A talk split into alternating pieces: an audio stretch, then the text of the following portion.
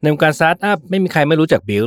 สตาร์ทอัพวงการธุรกิจก่อสร้างรุ่นแรก ๆ ของเมืองไทย ที่เริ่มต้นแจ้งเกิดในวงการจากการไปคว้ารางวัลที่ 1 จากงาน Echelon ที่ประเทศสิงคโปร์เรารู้จัก Builk ผ่านคุณไผท ผดุงถิ่น กับผลงานมากมายที่ช่วยสนับสนุนวงการสตาร์ทอัพแต่ท่านผู้ฟังรู้ไหมครับว่า คนที่ดูแลด้านเทคโนโลยีให้ Builk กลับเป็นสาวน้อยน่ารัก วันนี้ Tech Monday กับผมรุ่งฤทธิ์เจริญสุภกุล เราจะมาทำความรู้จักกับเทคโนโลยีของ Builk ผ่านเธอคนนี้ครับคุณสิริรัตน์ลุ่งเพชรรัตน์ CTO ของ Build One Group มุมมองด้านเทคโนโลยีของเธอจะเป็นอย่างไร ติดตามได้ในตอนนี้ครับ Tech Monday Podcast Tech for Better Future brought to you by m a c v Face Plus Plus อุปกรณ์สแกนหน้า 3 มิติ เหมาะสำหรับออฟฟิศเพื่อความสะดวก รวดเร็ว ง่ายต่อการใช้งาน และเพิ่มความปลอดภัยให้องค์กร ด้วยเทคโนโลยี AI สแกนล้ำสมัย สามารถดูรายละเอียดเพิ่มเติมได้ที่ nvk.co.th สวัสดีครับ คุณสิริรัตน์ ยินดีต้อนรับสู่ Tech Monday ครับ สวัสดีค่ะอ่าคุณสิริรัตน์ช่วยแนะนำตัวให้ท่านฟังหน่อยนะครับ ค่ะสิริรัตน์นะคะ หรือชื่อเล่นว่ายุ้ยค่ะ ก็เป็น CTO ของบริษัท Builk One Group ค่ะครับเอ่อน้องยุ้ยตอนนี้ที่ Builk เนี่ยมี service อะไรบ้างแล้วเอ่ยก็จริงๆ ตอนเนี้ยแบ่งเป็น 3 ภาคย่อยๆ แล้วกันค่ะ บอกอืมก่อนก็คือเอ่อมีเรื่องเกี่ยวกับธุรกิจรับเหมาก่อสร้างเนาะแล้วก็ครับมีคนที่ขายของให้กับ ธุรกิจรับเหมาก่อสร้าง แล้วก็ภาคสุดท้ายก็คือ ภาคที่เป็นอสังหาค่ะอืมคนที่มีโครงการสามอย่างนี่คือน้องยุ้ยดูแลคนเดียวเลยไหมครับ ก็จริงๆจะถ้าเป็นด้าน business ก็จะมีทีม business ที่ดูแลอยู่นะคะ ในครับแต่ละภาคของเขา แล้วก็ฝั่งเทคโนเทคโนโลยีทั้งหมดก็จะเป็นยุ้ยค่ะจ้ะแล้วน้องยุ้ยนี่เอ่อสามส่วนเนี่ยมันประกอบมันมีกี่แอปพลิเคชันอยู่ข้างในนะครับ ประกอบไปด้วยตอนนี้ 5 แอปพลิเคชันห้าแอปแล้วเหรอ ใหญ่ ๆ นะคะ ที่ครับเป็น Official และคนอืมนอกรู้จักกันครับแต่ว่าภายในก็จะประกอบเป็นเหมือน Micro Service แล้วก็แอปพลิเคชันย่อยๆ อีกหลายตัวที่ทำให้มันเกาะกลุ่มรวมกันอยู่ได้ค่ะ โอ้พูดถึงค่ะ microservice นี่แสดงว่าจริง ๆ แล้วก็เอ่อเน้นเป็น microservice base เลยป่ะครับ ของที่ของแอปพลิเคชันของ Builk ทั้งหมดเนี่ยตอนนี้ยังไม่เป็นอย่างนั้นทั้งหมดนะคะ เพราะว่าการเปลี่ยนมันจาก เอ่อเซิร์ฟเวอร์แบบเก่าๆ มาเป็นแบบอืม microservice ก็มีต้นทุนในการพัฒนาสูงอยู่เหมือนกันค่ะ เพราะฉะนั้นอืมเราเลยเน้นเฉพาะเอ่อเซิร์ฟเวอร์ตัวใหม่ๆ แล้วก็ modular ใหม่ๆ ที่เราจะเปลี่ยนมันเป็น microservice ไปเลยโอ้เพราะมันถูกกว่าด้วย โอเค ถ้างั้นให้ให้น้องยุ้ยช่วยเล่าหน่อยนะครับว่า architecture ของ Builk เนี่ยประกอบไปด้วยอะไรบ้างอะไรอย่างเงี้ยครับค่ะ งั้นนี้ขอยกเป็นตัว Builk อืมตัว builk.com ที่ทุกคนใช้กันอยู่แล้วกันนะคะครับ จริง ๆ ตอนนี้ก็คือแบ่งออกเป็น multi tier application นะคะ ก็คือมี front end เนาะมีอืม back end มีครับชั้น database อืมแล้วก็ส่วนที่เป็นโมดูล่าต่างๆ ที่เชื่อมต่อเข้ามาเนี่ย ก็จะเป็น micro service ค่ะ ครับ front end นี่ใช้มันเป็นเป็นเทคโนโลยีอะไรนะเป็น React สำหหรับรือเป็นอะไรอย่างเงี้ยอืป่ะครัมบเป็นค่ายสีแดงค่ะลาย Angular สีแดง Angular อืมอืมทำไมถึงเลือกใช้ Angular นะครับ เลือกใช้ Angular เพราะว่าจริงๆ เราต้องบอกว่าเราถนัด ตัว back end มาก่อน ต้องบอกว่าอืมเมื่อก่อน build เนี่ยเป็น monolith server อืมก็คือครับเป็นเซิร์ฟเวอร์ตัวเดียวเนาะอืมแล้วก็ไม่มี back end front end อะไร แล้วตัวนั้นน่ะถูกพัฒนาโดยใช้ C sharp ครับ C sharp อะค่ะ สิ่งที่เขาแข็งแกร่งก็คือความมี type อืมอ่าเป็น strong type เอ่อ language เนาะก็เป็น .NET ใช่เป็น .NET ค่ะอืมจะปล่อยให้แอปพลิเคชันมัน compile มันรันได้ยังไงทุก type ทุกอืมโค้ดต้องถูกต้องครับอ่าทีนี้ Angular เองอะ หลังหลังจากที่เขาพัฒนาตัวเองให้ implement เรื่อง TypeScript เข้ามา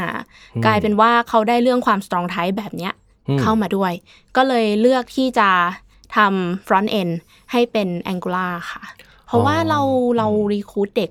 ใหม่มาช่วยงานเยอะอยู่เหมือนกันเนาะครับเราก็ไม่อยากจะให้เขาทำอะไรผิดพลาดอืมอืมการใช้ก็เลยเลือกใช้ Angular อ๋อโอเค การค่ะเลือกใช้เป็นเหพมืวอกน พวก strong type แบบนี้ก็จะช่วยลด error ในการลด error เขียนสำหรับได้เด็กใหม่ใช่ตอนเริ่มค่ะต้นใช่ไหมครับ ใช่ค่ะเอ้เมื่อกี้มันเมนชั่นถึงเอ่อ TypeScript ด้วย TypeScript ค่ะคืออะไรนะครับ TypeScript เนี่ยจริง ๆ แล้วคือ superset ของ JavaScript ค่ะ จะว่าไปก็เหมือนกับเป็นเฟรมเวิร์กอืมชนิดหนึ่งของ JavaScript อ่าที่เขา implement ฟีเจอร์บางอย่างเข้าไป เพื่อให้ปกติ JavaScript เนี่ยต้องบอกว่าเป็นภาษาที่อยากให้เกิดอะไรขึ้นก็เกิดได้ อืม ใช่อ่ามัน flexible มากแหละใช่ค่ะเขียนดีๆก็ดีใช่เขียนไม่ดีก็เออรับกรรมไปนะยาอะไรใช่เงี้ยค่ะอืมแล้วด้วยความที่เราเองอะเป็นบริษัทที่ทำแอปพลิเคชัน ระดับเรียกได้ว่า ERP ละกัน ครับ อืม เพราะฉะนั้นก็เหมือนกับการสร้างป้อมปราการใหญ่ๆไว้หลาย ๆ อันนะคะอืมเราจะปล่อยให้มันมีรูโหว่ไม่ได้อืมอ่าแล้วก็เราจะทำป้อมปราการที่ฐานมันงอนแงนไม่ได้ เพราะฉะนั้นเราก็เลยเลือกอะไรที่มันค่อนข้างแข็งแกร่งสตรองอย่างเงี้ยอืมแล้วด้วยความที่ยังไงเราก็ต้องพัฒนา front end อยู่ดีอืม ก็เลยเลือกใช้ภาษาที่มันสตรองตั้งแต่ต้นไปเลยดีกว่า อ๋อ ใช่ เพราะบิลนี่จริง ๆ ก็เป็นโปรแกรมที่เกี่ยวกับการเงินด้วยส่วนหนึ่งหรือเปล่านะฮะอ่าสำหรับตัวบิวจะไม่ใช่ค่ะ จะมีเรื่องจริง ๆ เป็นเรื่องการควบคุมต้นทุนเฉยๆ ต้นอืมทุนเนี่ยมันยังไปไม่ถึงเรื่องบัญชี แต่ว่าตัว ERP อีกตัวหนึ่งของเราอะค่ะ ตัวพจมานเนี่ยอืมเป็นโปรแกรมบัญชีค่ะอืมแล้ว Builk กับเอ่อพจมานนี่เชื่อมกันยังไงนะครับ ก็จะใช้ microservice ในการเชื่อมค่ะ อืม อืมอ๋อ คราวนี้ก็แสดงว่าตอนนี้เราออกแบบเอ่อ System Architecture มาเนี่ย ต่างแอปพลิเคชันก็ทำงานของมันไป แล้วก็มี Microservices กลุ่มหนึ่งเป็นตัวเชื่อมที่ไว้เป็นเอ่อทำงานร่วมกันใช่ไหมฮะใช่ค่ะ อืมทำไมถึงตัดสินใจเอ่อลองเอ่อ architecture แบบนี้ครับเพราะเมื่อกี้ mention ว่าเอ่อก็เพิ่งมาเป็น Microservice ได้ไม่นานใช่ไหมด้ถูกต้องค่ะอ่าจริงๆ เราลองมาเยอะมากค่ะ ต้องบอกว่าประวัติศาสตร์ของบิวเนี่ยเริ่มต้นมาจากการที่เป็น monolith ค่ะ ครับ เป็นเซิร์ฟเวอร์จริง ๆ แล้วคือเกาะ เกาะอยู่กับเซิร์ฟเวอร์ธรรมดาตัวหนึ่งครับ อืม แต่ด้วยความจำเป็นก็คือจริง ๆ แล้วมันเซิร์ฟเวอร์ล่มนั่นแหละค่ะเออก็เลยทำให้เราต้องย้ายหาทางฐาใหม่นใช่อืมแล้วเริ่มใช้ cloud เริ่มศึกษาอะไรพวกอืมนี้ไปทาง cloud service พออมทาง cloud service เสร็จปุ๊บ ถ้าหากว่าใครที่เล่น cloud service อย่างเงี้ยจะอืมรู้กันดีว่ามันแพง ใช่ จริง ๆ มันเป็นของพรีเมียมอืมอืมแล้ว การเอา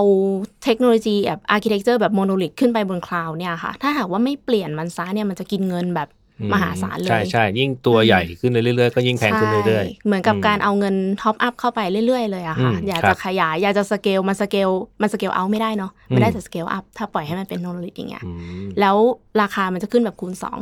อ๋อเหรอทุกๆการ scale up อ๋อโดยทั่วไปใช่นะคะค่ะครับแล้วก็ สุดท้ายเราเลยต้องเลือกที่จะเปลี่ยน architecture คือกัดฟันยอมเลยอะอืมอืมแล้วมันจริงๆเปลี่ยนได้ architecture ะก็เหมือนแบบเขียนใหม่นิดนึงมะใช่ค่ะ มันคือ rewrite อืมอืมแต่เราก็จะเรียกมันว่า refactor ค่ะอ๋อโดยทั่วไป refactor ค่ะแต่ microservices ที่น้องยุ้ยเอ่อควบคุมเนี่ยก็ยังเอ่ออยู่บน .NET Core หรือเปล่าครับ หรือว่ายังไง ก็พอเป็น microservice แล้วเนี่ยมันเลือกใช้ได้หลายภาษามากเลย ก็จะมีบางส่วนที่เป็น Python อืมอะไรก็ตามที่เป็น AI อย่างเงี้ยค่ะครับเราก็จะเลือกใช้ Python อืมอืมอะไรที่ไม่ได้จำเป็นมันเล็กมากเป็นเหมือน scheduler เฉยๆ เพื่อให้แบบอะตั้งเตือนส่งอีเมลอะไรเงี้ย ก็ใช้เป็น Node หรืออะไรเงี้ยเอาค่ะ โอ้อย่างนี้คนที่จะมาทำงานที่ Builk One Group นี่ต้องมีนอกจาก .NET แล้ว TypeScript Angular ใช่ค่ะ Python แล้วมีอะไรไหมจริงๆ Vue.js ก็มี Vue.js ด้วย โอ้โหใช่ค่ะเรียกว่าเต็มเต็มไปหมดเลยนะเราครับก็ต้องลองอะค่ะครับเออยุ้ยค่อนข้างอนุญาตให้น้องลองได้นะคะ อืมอืมดีจังเลยเมื่อกี้พูดถึงให้ให้น้องเอ่อลองลองเนี่ยค่ะหน้าที่ของ CTO ที่ Build เนี่ย จริง ๆ ต้องรับผิดชอบด้านไหนบ้างนะครับ ก็จริง ๆ มันคือเรื่องการพัฒนาเนอะมันคือการ transition เนอะเรียกมันว่าอืมอย่างนี้แล้วกันค่ะ ไม่ว่าจะเป็นเทคโนโลยีหรือว่าเป็นคนที่สร้างเทคโนโลยี เราก็ต้อง transition เขาให้ได้ทั้งหมดนั่นแหละอือืมมโดยที่การ transition มัน force ไม่ได้จริงๆเอ่อยุ้ยก็ต้องบอกว่ายุ้ยก็เคยเป็นโปรแกรมเมอร์อืมมาก่อนเนาะครับเป็นโปรแกรมเมอร์ที่ที่ก็ไม่ได้โลกกว้างอะไรขนาดนั้นนะคะ ไม่รู้หรอกว่าเวลาจะเปลี่ยนอะไรหรือแบบจะจะ transform อะไรสักอย่างมันต้องมันต้องใช้เรี่ยวแรงหรือมันต้องใช้ ใช้ความร่วมมือจากใครขนาดไหนอะไรเงี้อืยมเราก็เคยฟอสแบบหัวแข็งมาแล้วเหมือนกันอืมแล้วได้ผลไหมไม่สิค่ะละเนระนาดค่ะอืมอืมแล้วเป็นยังไงล่ะครับ บทเรียนตอนนั้นทำให้เราเอ่อมองภาพของการเปลี่ยนแปลงคนเป็นยังไงเปลี่ยนแปลงไปก็บ้างไหมอะอย่างมันเหมือนกับการเปลี่ยนแปลงเทคโนโลยีค่ะ ถ้าครับหากว่าเราไม่เข้าใจอะ เราอืมทำพลาดได้อยู่แล้วอืมเหมือนกันถ้าหากว่าเราอยากจะเปลี่ยนอะไรสักอย่างค่ะ ตอนนี้ยูเลือกวิธีที่จะทำให้เขาเข้าใจก่อน อืมอืมใช่ใช่ค่ะจริง ๆ แล้วเออน่าจะคล้าย ๆ กันคือเอ่อตำแหน่ง CTO มาก ๆ เข้าจริง ๆ ก็ไม่ค่อยได้ยุ่งกับเทคโนโลยีสักเท่าไหร่เออคืออันนั้นครึ่งหนึ่งแหละอีกครึ่งหนึ่งครึ่ก็งหนึ่งน่าจะเป็นคนเนาะบริหารคนใช่ใช่ไหมค่ะครับ ที่ Build เนี่ยในเอ่อความรับผิดชอบของน้องยุ้ยเนี่ยค่ะมีอะไรที่มันเป็น challenge มากครับ เรื่องการ transition คนค่ะโอ้สำหรับยุ้ยนะสำหรับยุ้ยนะจ้ะคือยุ้ยด้วยความที่เติบโตมาจากเป็นโปรแกรมเมอร์ก็เลยค่อนข้างจะ transition เทคโนโลยีได้ง่ายกว่าการ transition นคือเราเองก็รู้เราคุยเรื่องกับอยู่คอมก็เรามากกทำว่าเองก็ได้หรืออะไรอย่างนี้หรือเปล่าครับใช่แต่ว่าความยากของยุ้ยมันคือการปล่อยให้น้องทำด้วยแหละ อืม อืม คือเราต้องสร้างความไว้เนื้อเชื่อใจ เราต้องเชื่อใจเขาอะค่ะว่าเขาครับก็ทำได้ อือืมมก็คือ build คนเนาะใช่ใช่ไหมค่ะครับ แล้วตอนนี้ที่น้องยุ้ยดูแลพนักงานกี่ท่านนะครับ ตอนนี้มีอยู่ประมาณ 30-40 นะคะ อ่ารวม tester ด้วยก็น่าจะประมาณ 40 คนค่ะโอ้โห รวมโอ้ดีโหไซเนอร์ด้วยสี่สิบคนค่ะแล้วอย่างนี้เวลาบริหารจัดการโปรเจกต์เออสี่สิบคนนี่คือทำของทั้ง Builk One Group เลยนะครับใช่ค่ะทั้งสามใช่ค่ะทั้งสามส่วนที่ว่านี้ใช่ไหมฮะ ถูกฮะต้องค่ะใช่ใช่ห้าค่ะแอปพลิเคชันห้าแอปพลิเคชันอืมแล้วแบ่งเอ่อ project management ที่ดูแลนี่แบ่งกันยังไงนะอ่ายุ้ยมี PM อยู่ประมาณ 4 คนค่ะ อืมอืมแล้วก็จริง ๆกำลังบิว ขึ้นมาอีกเรื่อย ๆ เหมือนกันครับค่ะอ่าต้องบอกก่อนว่าเราในในทีมโปรดักชันนะทีมนี้คือทีมโปรดักชันนะคะทีมโปรดักชันรวมเดฟด้วยเทสเตอร์ด้วยรวมอืมดีไซเนอร์ด้วยอืมคือทำหน้าที่เพื่อทำเป็นผคลิอตร์สฟังชันเลยในถูกทีมต้องเดียวคือทำทุกอย่างเลยถูใช่กไหมต้องค่ะมอืมก็ยุ้ยแบ่งทีมออกมาเป็นสองทีมก่อนค่ะ อย่างนี้ คือเป็นทีมที่พัฒนาแอปพลิเคชัน ERP Enterprise Resource Planning อืมหนึ่งทีมอืมค่ะ แล้วก็ทีมที่เหลือเนี่ย เอเรียกว่า ERP ทีที่มว่านี่เมื่อกี้นี่คือพจมานคือพจมานใช่ไหค่ะอ่าค่ะ ทีมเนี้ยก็คือองค์ความรู้เขาจะจะต้องแน่น ๆ มาก เพราะฉะนั้นครับก็เลยก็เลยแยกออกมาจากอีกทีมหนึ่ง ซึ่ง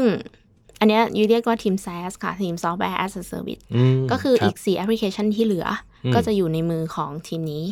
ค่ะอืมอืมครับแล้วก็เราบริหารงานกันเป็น mission นะคะ เรียกได้ว่าทาง Business เองที่ดูแล 3 Entity อันนั้นเนาะอืมเขาก็ต้องมา แย่ง Resource ซึ่งก็คือทีม Production เนี่ยอืมแข่งกันว่าอยากจะเอางานไหน ที่มีคุณค่าต่อบริษัทแบบไหนอย่างเงี้ยค่ะอืมมาพิชกัน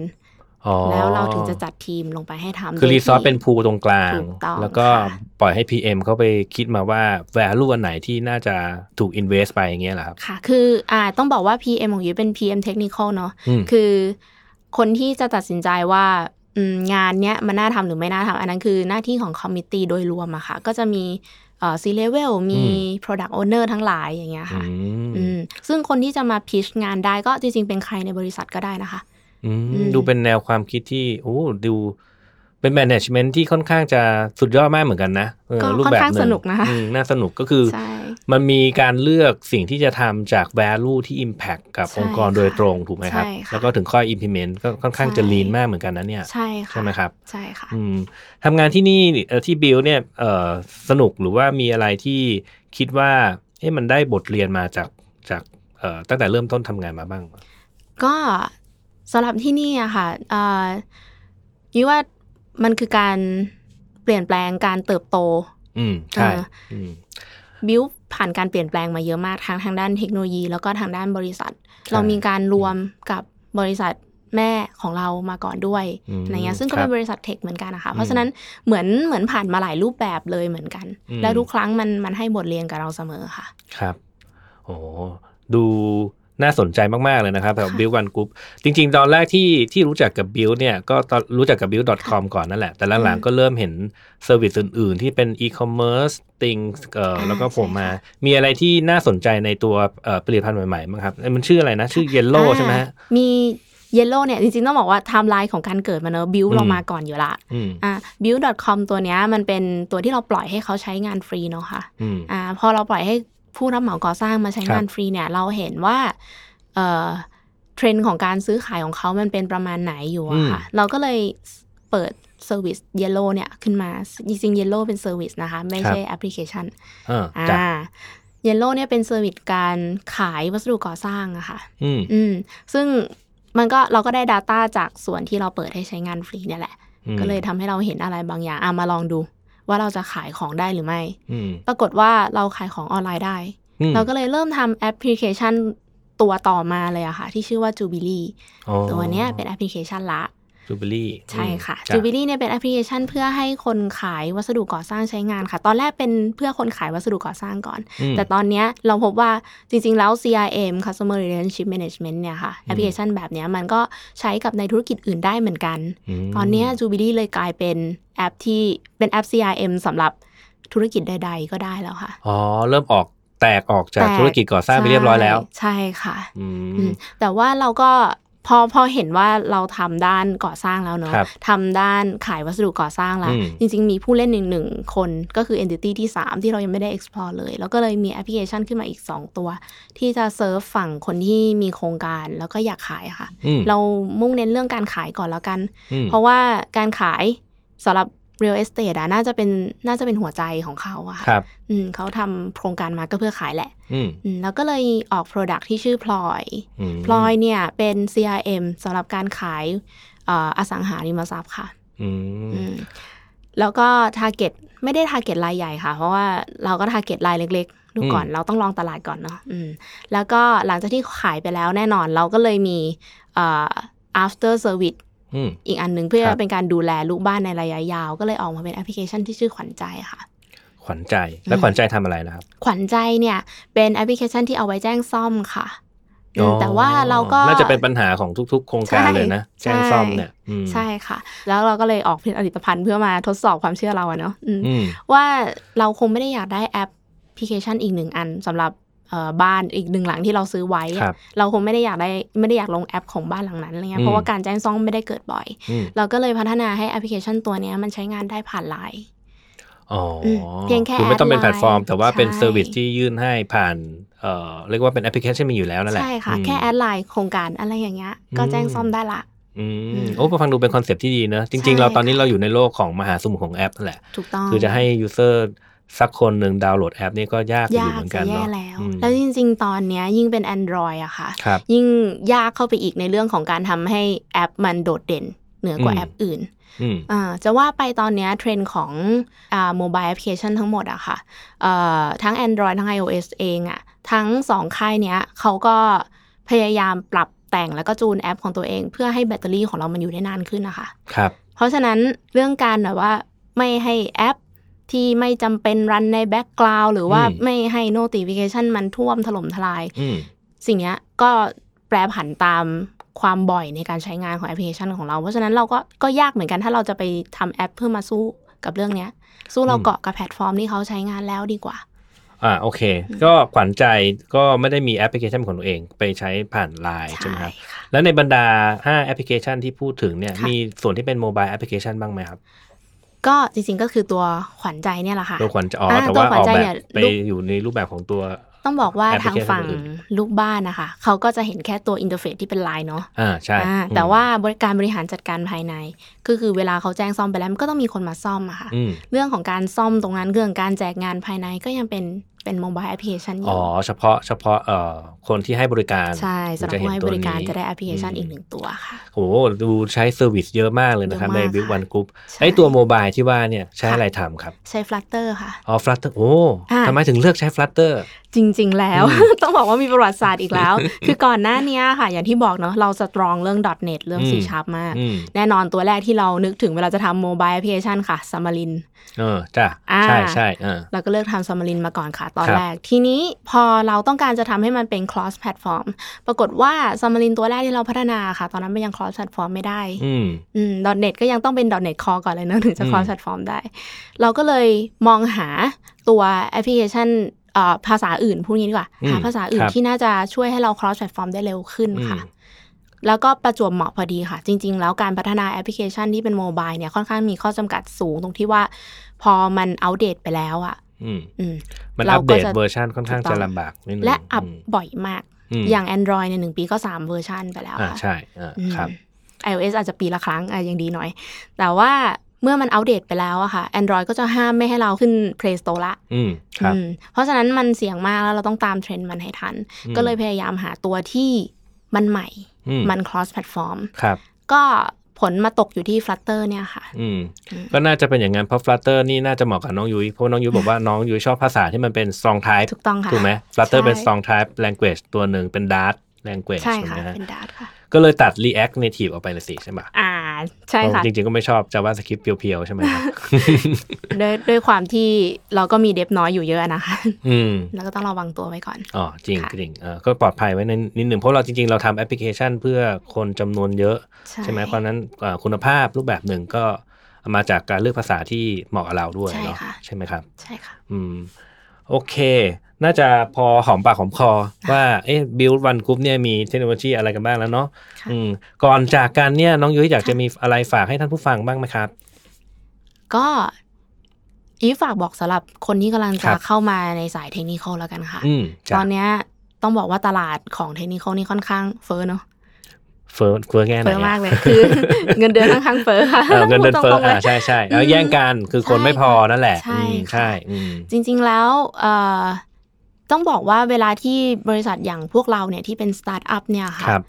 พยายามจะมองหาก็คือคนที่มีประสบการณ์ในการทำงานมาก่อน อืมอืมเพราะฉะนั้นน้องๆ คนไหนที่แบบกำลังมองว่าตัวเองจะเข้ามาอยู่ในสายเนี้ยค่ะ ครับ จริงๆต้องบอกว่าเราพิจารณากันที่ว่า ทำงานมาเยอะแค่ไหนเลยนะ อืมอืมแล้วอีกอย่างหนึ่งสแต็กเทคโนโลยีสแต็กอะค่ะ ของแต่ละบริษัทเนี่ยก็ไม่เหมือนเวกันลานั่นแหละมันอืเวลามันไม่เหมือนกันอะมันใช่เหมือนเป็นการเรียนรู้ใหม่อะค่ะอืมต้องอืมเขาเรียกว่าอะไรนะเอ่อ รีเลิร์นอะไรอย่างงี้ใช่ไหมใช่อันค่ะเลิร์นรีเลิร์นใช่ค่ะ วิธีการเอ่ออะไรนะกับไลฟ์กระบวนท่าอะไรใช่ไหมใช่อืมใช่แอบขายของนิดหน่อยอะอืมเอ่อใช่ใช่ก็จริงๆเลยจริง ๆ เวลาผมดูคนที่เข้ามาทำงาน ก็เราก็จะดูจาก attitude เป็นหลักนะเพราะว่าจริง ๆ แล้วใช่สค่ะกิลก็ต้องเรียนใหม่อยู่เรื่อยๆนั่นแหละถูกต้องมค่ะเราเองตอนแรกเราชอบภาษาหนึ่งแต่ว่าอ้าวเริ่มไม่เหมาะแล้วเราก็ต้องเปลี่ยนไปอีกภาษาหนึ่งเหมือนกันใช่เนาะค่ะนะครับ โอเค ก็ขอบคุณมาก ๆ นะครับที่น้องยุ้ยที่แวะเวียนมาเยี่ยม Tech Monday วันนี้นะครับค่ะแล้วก็เดี๋ยวไว้มีโอกาสหน้าเชิญมาคุยกันเรื่องใหม่ๆเกี่ยวกับเรื่องกับเอ่ออัปเดตเทคโนโลยีกันอ่านะครับได้ค่ะนะครับอ่าก็ขอบคุณมากครับสำหรับเอ่อเวลาที่มาจนกว่าเราจะพบกันใหม่นะครับ สวัสดีครับ สวัสดีค่ะ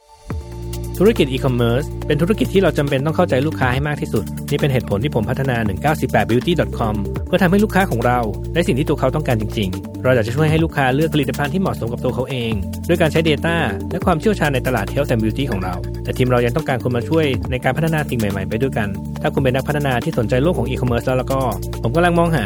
Mobile Developer ทั้ง iOS และ Android Full Stack Developer E-commerce Data Scientist แล้วมาร่วมงานกันนะครับ Tech Monday Podcast Presented by NVK